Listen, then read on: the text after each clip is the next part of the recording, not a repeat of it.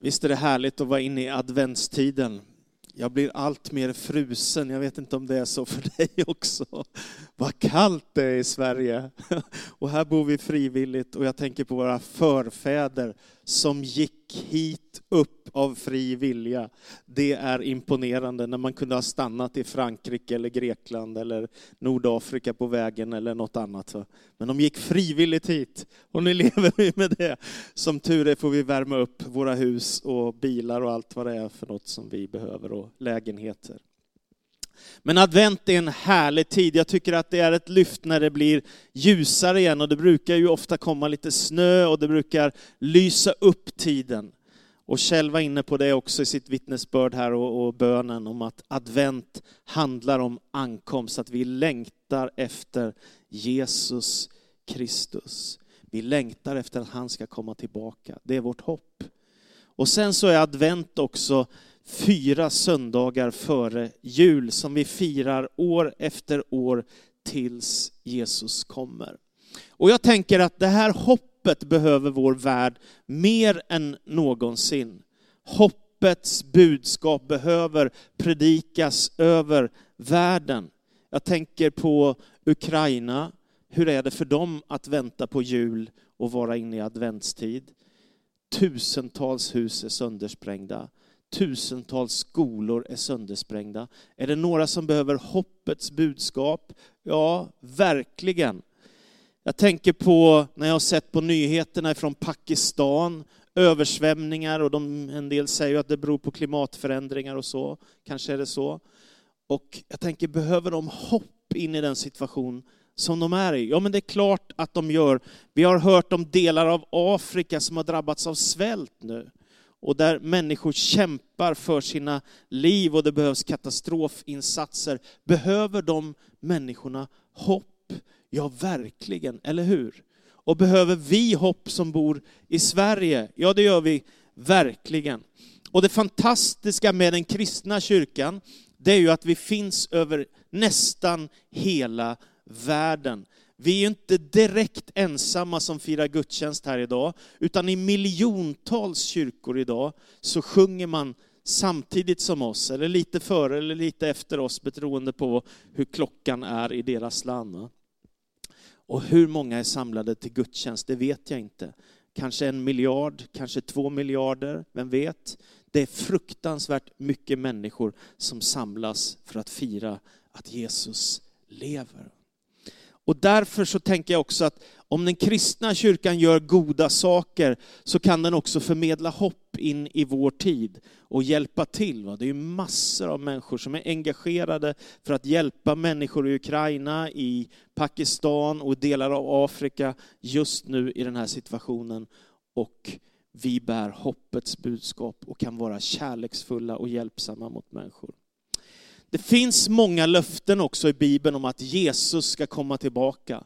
Det är fantastiskt. Advent handlar om ankomst, att Jesus ska komma en andra gång och då inte som ett barn utan då som Herre över hela världen och alla ska ställas inför frälsningen och domen och det är faktiskt en viktig och allvarlig fråga att ha med sig. Och det är inte så att vår värld är utlämnad enligt kristen tro till sitt öde och vi får se hur det går, utan Gud har en profetisk klocka som tickar och det står inte sekunder och minuter och dagar, men det står tydligt med profetiska händelser som skall ske och som ska fullbordas till dess att Jesus kommer. Och när man läser om Jesus i Uppenbarelseboken, som är en profetisk text så är det ju så fascinerande.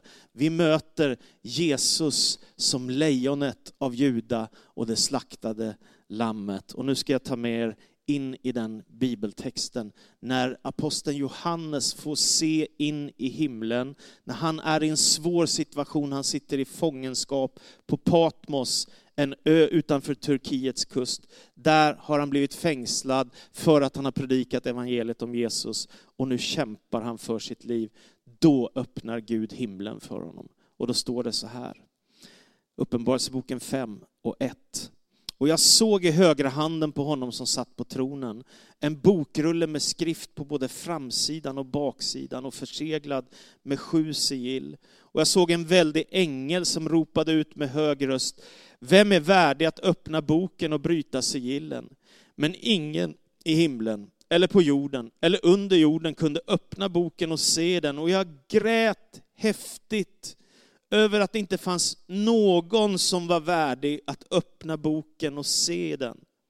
Men en av de äldste sa till mig, gråt inte, se han har segrat, lejonet av judastam, skottet från Davids rot, han kan öppna boken med dess sju sigill. Och jag såg att mitt för tronen och de fyra varelserna och mitt för de äldste stod ett lamm, och det såg ut att ha blivit slaktat. Och det hade sju horn och sju ögon som är Guds sju andar och som har sänts ut över hela jorden. Och det gick fram och tog boken ur högra handen på honom som satt på tronen. Och när det tog boken föll de fyra varelserna och de 24 äldste ner inför lammet, var och en med en harpa och en guldskål fylld med rökelse som är de heligas böner. Och de sjöng en ny sång. Du är värdig att ta boken och bryta dess sigill, till du har blivit slaktad, och med ditt blod har du friköpt åt Gud människor av alla stammar och språk och länder och folk. Du har gjort dem till ett kungadöme åt vår Gud, till präster åt honom, och de ska vara kungar på jorden. Och jag såg och jag hörde rösten av många änglar som stod runt tronen, och varelserna av de äldste, och deras antal var myriaders myriader, tusen och åter tusen. Och de sa med hög röst, lammet som blev slaktat är värdigt att ta emot makten, och få rikedom och vishet och styrka och ära och härlighet och lovsång. Och allt skapat i himlen och på jorden och under jorden och på havet och allt som finns där hörde jag säga, den som sitter på tronen, honom och lammet tillhör lovsången och äran och härligheten och väldet i evigheters evighet. Och de fyra varelserna sa amen och de äldste föll ner och tillbad. Det här är ett mustigt språk. För dig som inte är van att läsa Bibeln så tar det lite tid att ta sig in i sådana här häftiga texter som den här är. Vad betyder alla de här sakerna? Och det är en hel del symboler naturligtvis i Bibeln när det kommer till sådana här profetiska, apokalyptiska texter som handlar om vad Gud har gjort och vad han ska göra i framtiden. Det är i alla fall så här att det oerhörda sker att aposteln Johannes, som då sitter fängslad för Jesus skull, får den här himmelska visionen och så ser han in i himmelen och Gud säger kom hit upp så ska jag visa dig vad som ska ske här efter. Och så helt plötsligt så händer något ofattbart. Han skådar tronen i himlen där Gud sitter som har skapat universum. Och så ser han i högra handen på Gud fader i himmelen så hålls en bokrulle som är, den är förseglad med sju sigill, eller sju insegel som man sa förr i tiden. Det vill säga den är sluten, det går inte att öppna den. Och den är i handen på Gud själv, himmelens och jordens skapare. Då kommer en fråga. Vem är värdig att öppna boken och bryta sigillen och se in i den här texten. Vem är värdig? Och så kollar man, det finns ingen som är värdig. Det funkar inte med en ängel, det funkar inte med någon människa som har varit en troshjälte genom historien. Utan ingen finns som kan öppna boken och bryta sigillen och Johannes, han börjar gråta häftigt för han förstår att det jag ser framför mig, det är Guds frälsningshistoria, det är Gud profetiskt ska göra i historien och att han håller historien i sin hand. Och nu finns det ingen som kan bryta sigillen så det finns ingen möjlighet att se in i texten som handlar om Guds framtid och Guds frälsningsplan. Men då kommer helt plötsligt en av de äldste i himlen. Och så säger han till Johannes så här i vers 5 och 6 där framåt. Gråt inte, se han har segrat, lejonet av Juda stam. Jag vet inte om du har gråtit, men jag, vi gör ju det ibland, de flesta av oss, kanske alla. Alla gråter väl ibland. Alltså när man känner, oh, hur ska det gå nu? Vad ska hända? Hur ska det gå med mitt liv? Och så är Johannes i en sån här desperat situation. Han sitter fängslad för Jesus skull. Han kanske är i 80-årsåldern eller någonting sånt. Och du kan tänka dig själv hur det är i något stenbrott på en ö utanför Turkiets kust. En gammal man som har predikat evangeliet. Men sen får han höra när ingen i himlen är värdig att bryta sigillen och öppna boken som innehåller Guds profetiska framtid, så finns det en enda, ett enda namn. Jesus. Och Jesus skildrar av en bild här som jag tycker är så vacker. Lejonet av Juda stam. Lejonet av Juda stam. Vilken vacker bild av Jesus. Och vad är det för bild? Jo, det är ju att han har ett herravälde som går över hela världen. Att Gud faktiskt har kontroll över denna värld som vi lever i, som också är så trasig. Den är skapad av Gud, men den är förstörd av synden, döden och ondskan. Därför kämpar vi ju alla i den här världen. Så är det. Vi har svåra omständigheter, inte bara enkla, utan ganska tuffa ibland. Men Gud håller ytterst världen i sina händer. Och han har bokrullen i sin hand. Bokrullen far inte omkring hur som helst. Gud håller den i sina händer. Och sen går Jesus fram. Lejonet av Judas stam går fram till Fadern för att ta bokrullen ur hans händer och för att bryta sigillen. Och Johannes tittar bort och så tittar han en gång till. Och då ser han ett lamm som såg ut att ha blivit slaktad. Vad i hela världen är det? Ja, men det är klart att det handlar om att Jesus dör på korset. Det ser ut som ett slaktat lamm och det här var ju en bild naturligtvis i samtiden för judarna som hade sådana här offer som de ägnade sig åt. Jesus är som ett slaktat lamm och han är som lejonet av judastam i samma person. Och helt plötsligt blir det oerhört. Vem är det som har makten i historien? När man läser Uppenbarelseboken så träder det ju upp drakar och odjur ur haven och du vet, det är sådana här bilder för ondskans makt på något sätt. Och man tänker, vem i hela världen ska rå sig på alla de här makterna som vi möter i Bibeln och som vi möter i vår samtid? när krig brakar loss, när förföljelse drar igång. Vem ska klara av alla dessa ondskans makter? Och när den frågan kommer, då är det ett slaktat lamm som segrar. Visst är det, visst är det obegripligt? Va? När det kommer ett odjur ur havet och man tänker, hur ska det gå med all denna ondska, så finns det ett lamm som har blivit slaktat. Och detta lamm är den som är Herre över universum.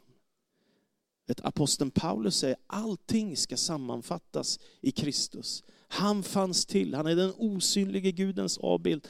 Han är den förstfödde i skapelsen och den som allting har blivit till genom. Det här är oerhört. Så om du funderar på hur ondskan och djävulskapen och allt det destruktiva ska besegras, så är den kristna trons svar där, på korset har Jesus vunnit en seger som faktiskt segrar över djävul och ondska och odjur och drakar och demoner. Allt detta destruktiva som finns i vår värld. Lejonet av Juda stam, han är också ett slaktat lamm. Och han har segrat. Och det är därför du vet när människor dör så säger vi inte jaha det var synd och nu finns det inget mer. Utan vi säger Jesus har segrat, det är fullbordat, Kristus är uppstånden ifrån de döda. Så älskade Gud världen att var och en som tror på honom inte ska gå under utan ha evigt liv. Är du med? Han sände sin enda son. Detta är kristen tro och det är fantastiskt. Och sen så blir det ju Johannes han blir inbjuden till den himmelska gudstjänsten. Den ser jag fram emot. Gudstjänster här kan vara väldigt bra och ibland är de också lite mindre bra mänskligt sett. Då. Men i himlen tror jag att det är bra hela tiden, tror ni inte det? Alltså den himmelska gudstjänsten. För det är det som händer i den här texten. Att lovsången bryter loss när folket förstår, när Johannes ser in i himlen och så ser han det som ska hända i framtiden. Så står det så här, att jag såg och jag hörde rösten av många änglar och de som stod runt tronen och varelsen och deras äldste. Och deras antal var myriaders myriader, tusen och åter tusen. Och de sa med hög röst, lammet som blev slaktat är värdigt att få makten och få rikedom och vishet och styrka och ära och härlighet och lovsång och vad då? Allt skapat i himlen och på jorden och under jorden och på havet och allt som finns där hörde jag säga. Den som sitter på tronen, honom och lammet tillhör lovsången och äran och härligheten och väldet i evigheters evighet. Du vet, vid Guds tron finns ett lamm. Jesus som har dött på korset för vår skull. Det är ofattbart starkt. Och det är lammet som besegrar ondskan. Visst är det fantastiskt? Vilket hopp vi har. Och det är därför lovsången bryter loss i himlen. Och då kan man tänka, vad i hela världen har detta med oss att göra? Jo, det första är ju att man måste förstå vad det är att tro på Jesus Kristus. Det är något oerhört. Och den sång som har sagt det allra bäst, tror jag, det är den här, en gammal sång. När alla andra namn en gång förbleknat, står dock namnet Jesus kvar och dess purpurglans ska hela evigheten stråla lika underbar. Detta är kristen tro. Du vet när alla stjärnor har slocknat, när alla världsartister, presidenter, berömda författare, filosofer, intellektuella, skarpa tänkare, vetenskapsmän, när alla andra namn har bleknat, så finns det ett namn kvar. Namnet Jesus. Där kan man leva och dö. Och vad betyder det för oss? Jo, det betyder att vi, vi faktiskt ska göra något med detta. Förra söndagen sa jag att Guds kärlek är villkorslös och det är sant. Men det har också konsekvenser. Och det första som jag vill säga, snabbt nu ska det gå, det är att det börjar med tro. Det börjar med tro. Eh, och vi lever i ett land som predikar otro. Det går ut hela tiden. Va? Ja, men du tror väl inte på Gud? Du, tror, du är väl inte religiös? Det där kommer hela tiden. Men allt fler människor upptäcker också hur starkt det är att bli kristen, att möta Jesus och få ta honom på allvar. Det börjar med tro och man behöver vara rädd om den tron som vaknar i ens liv. För Paulus säger i Romarbrevet, eh, tionde kapitlet, att tron kommer av predikan i kraft av Kristi ord. Det vill säga, människor måste få höra evangeliet, glädjebudskapet om Jesus, så kan man sätta tro till det man hör och helt plötsligt så kan man koppla och få en relation med Gud. Tro är viktigt, den kan födas och den kan man också värna och den kan man också förlora. Därför är det viktigt att kämpa trons goda kamp och var rädd om sin tro därför att det är något av det vackraste du har i ditt liv. Det gör ditt liv större för du kopplar med Gud. En av världens mest kända rocksångare, han heter Bono. Ni vet vem han är, tror jag de flesta av er. Och han berättar så här, det är julafton, hans kompisar ska gå på gudstjänst i Dublin i St. Patricks katedral. Han har aldrig gått dit, men han bestämmer sig för att jag ska följa med. Och så är han jättetrött för han har kommit med en flygresa, troligtvis från någon konsert i Tokyo. Så han är sömnig och har svårt att hålla sig vaken. Och så säger han så här i den här boken som jag nu har på bilden. Jag började försöka hålla mig vaken genom att studera vad som stod på sidan jag hade uppslagen. Något gick upp för mig för första gången. Det har gått upp för mig förut tidigare, men aldrig sjunkit in. Julevangeliet. Tanken på att Gud manifesterar sig själv är så stor, men att den där kraften skulle försöka förklara sig själv och beskriva sig själv genom ett barn i yttersta armod, bland skit och hö, ett litet barn.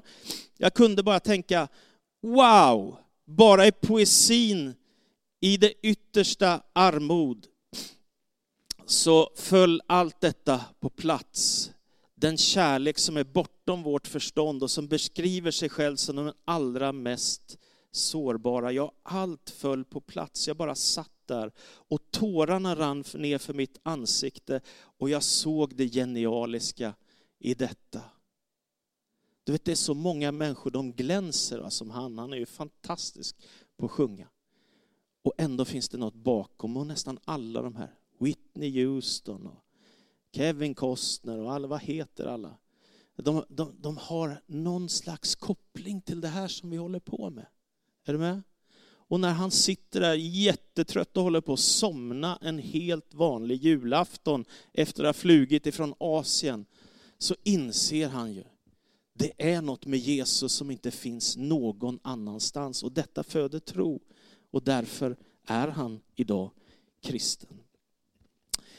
Det andra ordet jag vill skicka med dig som är viktigt, tron måste ju också få konsekvenser, det är att följa Jesus, han som är lejonet, han som är lammet. Och tar man ordet av efterföljelse på allvar så skär det djupt in i mitt vardagsliv. Och det skär djupt in i mina prioriteringar, det skär djupt in i min livsstil, det skär djupt in i vad jag vill med orden som kommer från Jesus. Följ mig, följ mig. Ta de orden på allvar och det kommer för alltid att påverka hela ditt liv, jag garanterar det. När jag skrev min senaste bok så skickade jag den till en av mina eh, före detta lärare på Örebro teologiska högskola. Han heter Per-Axel Sverker, en klok teolog. Vi tycker inte lika om allt, men han har kloka synpunkter. Och på ett ställe i boken hade jag skrivit så här, jag förstår inte hur det gick till att jag hamnade där jag gjorde, att jag blev pastor. Jag fattar inte riktigt hur det här, hur, hur kom det sig? Jag skulle ju bli företagare i Stockholm, varför hamnade jag här? Den frågan liksom brottades jag med när jag skrev. Och sen så säger han de här enkla orden. Men du förstår väl att Gud kallar på dig? Och så bara, ja men just det. Och det är det det handlar om för dig också. Att Gud kallar på dig. Och tar du de orden, följ mig på allvar, så kommer det prägla hela ditt liv. Och så får du trosyskon i hela världen. I alla världsdelar finns det människor som delar din tro.